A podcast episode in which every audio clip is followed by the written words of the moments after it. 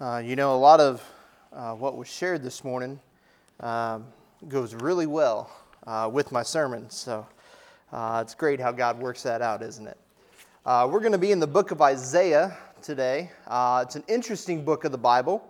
Um, it was written to a very rebellious people, a people that, for the most part, it seemed like they didn't place their trust in the promises of God. a lot of what is written is, is a rebuke for their behavior. Uh, and in Isaiah 42, uh, 18 through 25, uh, it says this It says, Hear you deaf, look you blind and see. Who is blind but my servant, and deaf like the messenger I send? Who is blind like the one in covenant with me, blind like the servant of the Lord? You have seen many things, but you pay no attention. Your ears are open, but you do not listen. It pleased the Lord for the sake of his righteousness to make his law great and glorious. But this is a people plundered and looted, all of them trapped in pits or hidden away in prisons. They have become plunder with no one to rescue them. They have been made loot with no one to say, Send them back. Which of you will listen to this or pay close attention in time to come? Who handed Jacob over to become loot and Israel to the plunderers? Was it not the Lord against whom we have sinned? For they would not follow his ways. They did not obey his law. So he poured out on them his burning anger, the violence of war. It enveloped them in flames, yet they did not understand. It consumed them, but they did not take it to heart. That's pretty harsh. But Israel sinned. They turned away from the God that had done so much for them, and God handed them over to be oppressed. In Isaiah 31, it says this, uh, starting in verse 1 Woe to those who go down to Egypt for help, who rely on horses, who trust in the multitude of their chariots and in the great strength of their horsemen, but do not look to the Holy One of Israel or seek help from the Lord. Yet he too is wise and can bring disaster. He does not take back his words. He will rise up against that wicked nation, against those who help evildoers. But the Egyptians are mere mortals and not God. Their horses are flesh and not spirit. When the Lord stretches out his hand, those who help will stumble. Those who are helped will fall. All will perish together. Those, those are kind of typical remarks for God's people in the book of Isaiah. They turned away from him, they worshiped and served false gods. They depended on the help from foreign nations who served and worshiped those same false gods. They craved worldly security instead of seeking that same security, that same hope from God. In Isaiah 30, verse 15, it says this This is what the sovereign Lord, the Holy One of Israel, says In repentance and rest is your salvation, in quietness and trust is your strength.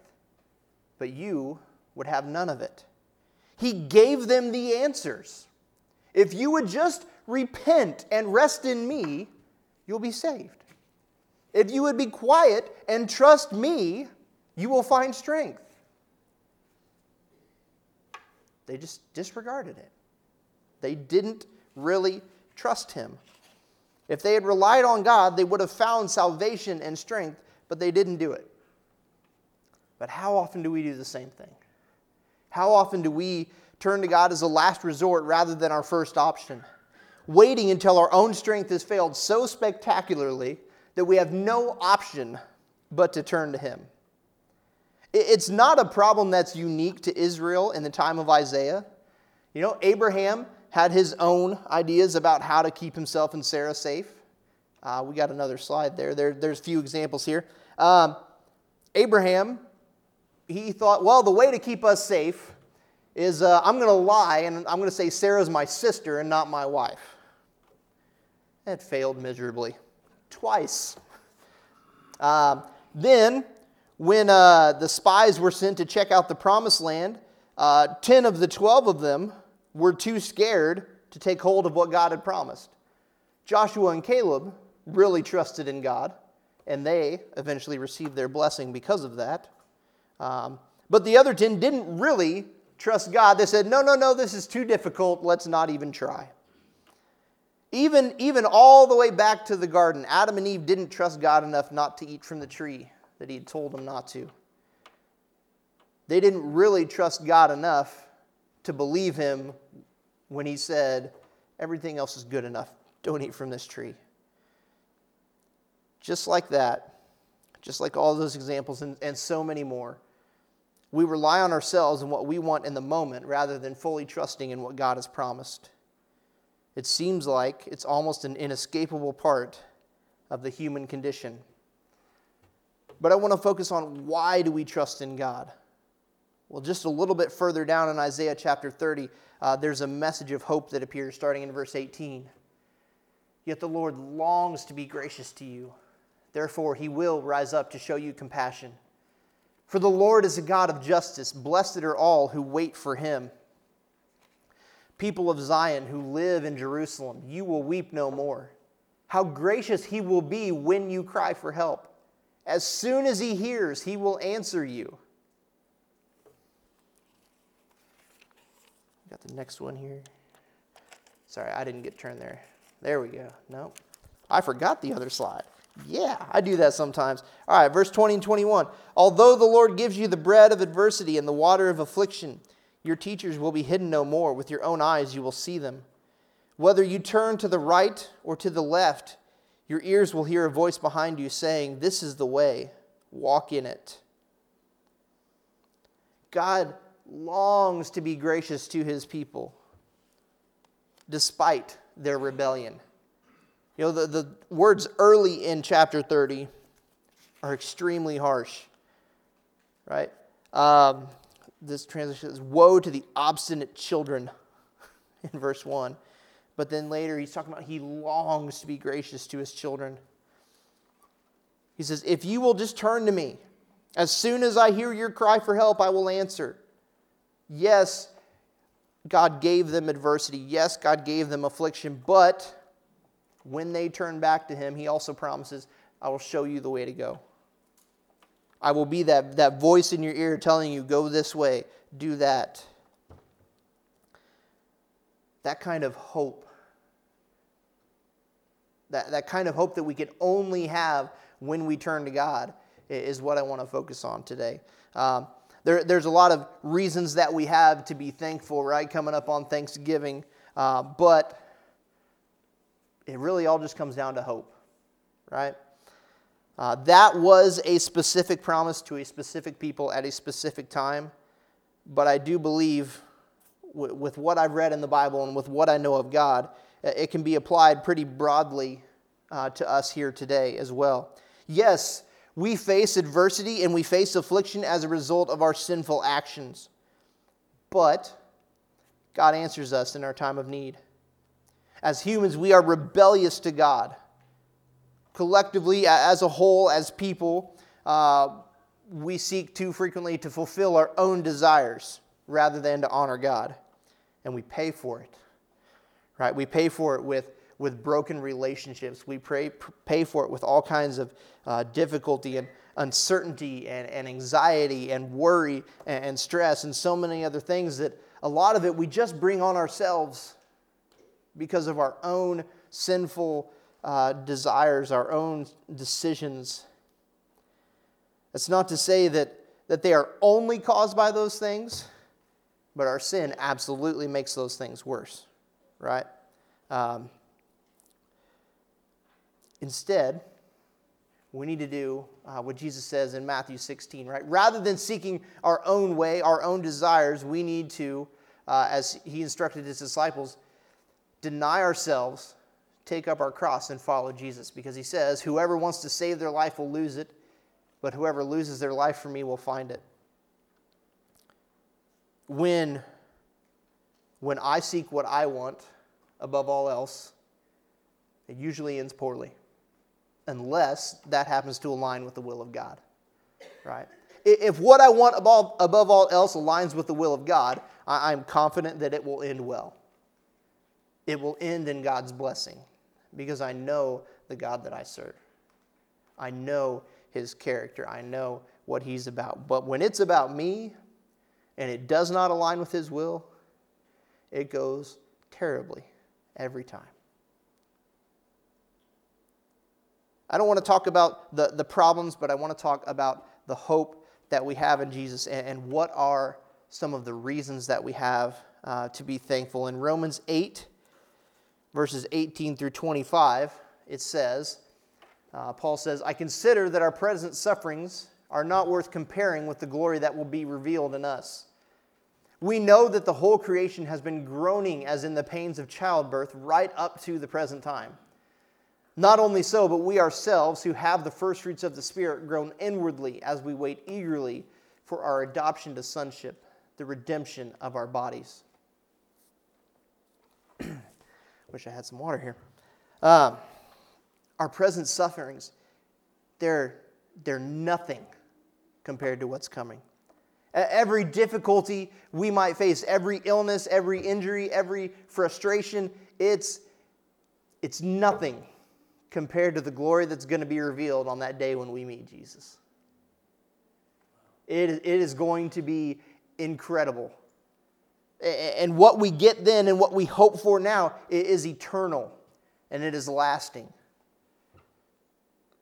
Okay, I, I love sports. Um, I, I, follow very closely, uh, you know, a handful of different teams. And, and when my team wins, it is exciting and it is great but it's, you know, just for a little while, right? And when they lose, it's frustrating, but it's just for a little while, right? No, no matter how high or low uh, I might get. Um, oh, thank you, Elaine.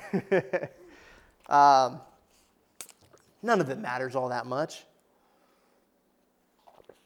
None of it matters in eternity. My team could win every game, and all it's going to give me is a little bit of momentary joy. But when I baptized my son last summer, that gave me a joy that doesn't compare to anything else. That I know that I'm going to get to be with Jesus, and hopefully someday long after that, he is too. That, that joy of knowing that, that lasting love of Jesus Christ, man, I can deal with anything. Because it's just for a little while. The glory that we will be revealed is so much greater than the struggles of this earth. In Isaiah 40, I know we've kind of hopped around here, but in Isaiah 40, God begins to comfort his exiled people. They are in Babylon, and it is bad. They deserve it, but it's bad. He says, Comfort, comfort my people, says your God. Speak tenderly to Jerusalem and proclaim to her that her hard service has been completed, that her sin has been paid for, that she has received from the Lord's hand double for all her sins. A voice of one calling, In the wilderness, prepare the way for the Lord, make straight in the desert a highway for our God. Every valley shall be raised up, every mountain and hill made low, the rough ground shall become level the rugged places a plain, and the glory of the Lord will be revealed, and all the people will see it together, for the mouth of the Lord has spoken. God has revealed his glory, and we know now that, that he revealed it ultimately through Jesus Christ. The, the people, the Israelites trapped in Babylon, facing, facing those trials, they didn't have Jesus. They didn't know the victory was already won. They didn't have what we have. But God promised them all the same the glory of the Lord will be revealed. He assured his people that, that their time of trial would end and that their sin would be pardoned. What better news could there possibly be? I can't imagine being a prisoner on death row, knowing that the time of my execution was coming. And, and just hoping, praying that the call would come from whoever has the power to, to stop it. I can't imagine what that's like. But I'm a sinner. I deserve death. I'm guilty. And without Jesus, I stood condemned. But then I met Jesus. And it was explained to me the miracle of what Jesus did. And I got to know him. And my death sentence, sentence that was final and complete and eternal was pardoned by the blood of Jesus Christ, who died on the cross for me. Thank God. And Isaiah 40 continues in verse 9 You who bring good news to Zion, go up high on a mountain. You who bring good news to Jerusalem, lift up your voice with a shout. Lift it up. Do not be afraid. Say to the towns of Judah, Here is your God. See, the sovereign Lord comes with power, and he rules with a mighty arm. See, his reward is with him, and his recompense accompanies him. He tends his flock like a shepherd. He gathers the lambs in his arms and carries them close to his heart. He gently leads those that have young. God comes in power. God shepherds his flock. And we can be thankful that we have access to that power and we have the comfort of knowing we don't have to guide ourselves. We don't have to figure out on our own what do we do? God has given it all to us because he is a good shepherd. He takes care of his sheep. Verse 25 and 26, uh, a little bit further on, it dares us to compare God to any ruler. Because God knows that if we make that comparison between him and any ruler of this earth, they all come up short. There's not a one that can compare to our God. Who created the heavens? God did. It says he knows each star by name. If he treats the stars that way, how do you think he feels about you? Well, we don't have to guess because Psalm 139 tells us, right? It tells us, You have searched me, Lord, and you know me. Me. And you, and every single one of us. You know when I sit and when I rise. You perceive my thoughts from afar. You discern my going out and my lying down. You are familiar with all my ways. Before a word is on my tongue, you, Lord, know it completely. You hem me in behind and before, and you lay your hand upon me. Such knowledge is too wonderful for me, too lofty for me to attain. The creator of the universe knows each of us just like David understood that God knew him when he wrote that psalm.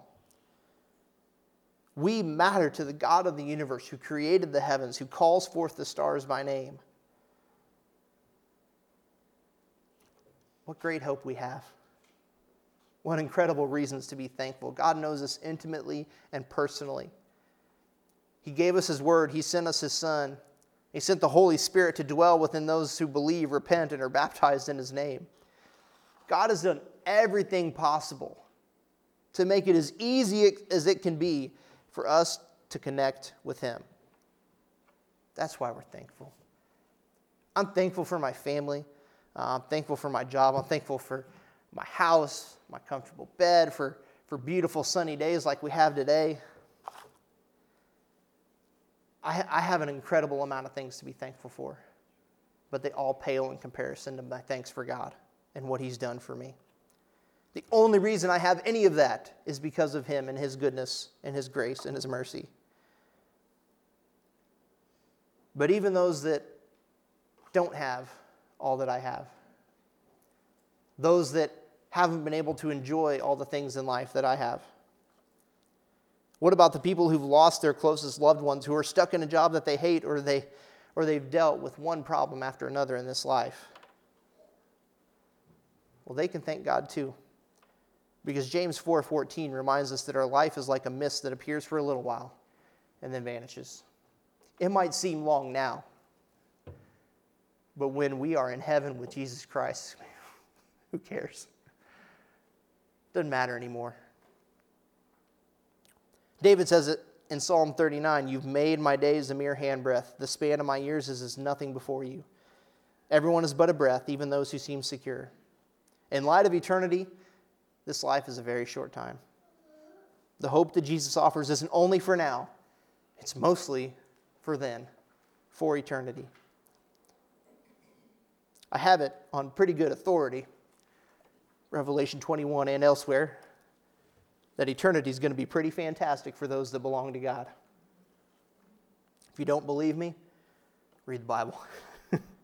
You'll find out pretty quick. And I don't say this to diminish the difficult things of this life. Right? It doesn't seem short when we're, when we're in the midst of those struggles.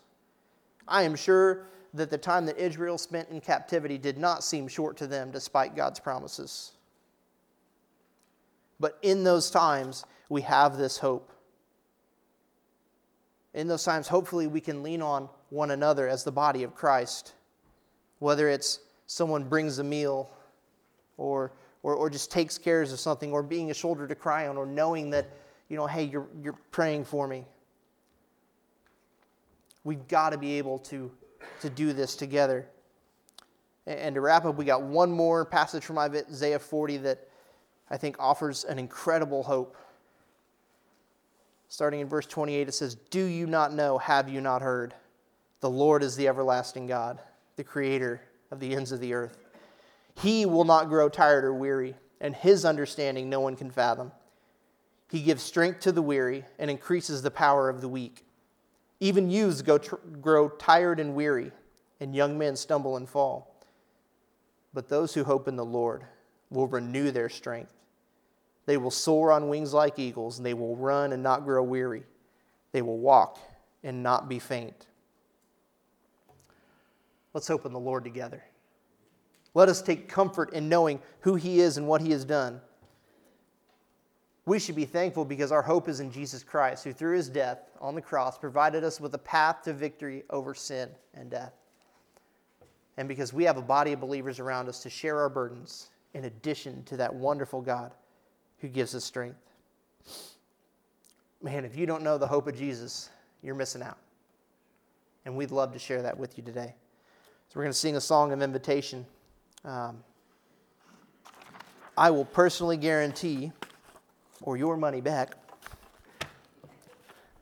That if you put your trust in Jesus, it's going to be better than anything this world has to offer. I know that most of you in here, you already know that full well. You've experienced that, you've enjoyed that. And I hope that we can all uh, share that with somebody this week.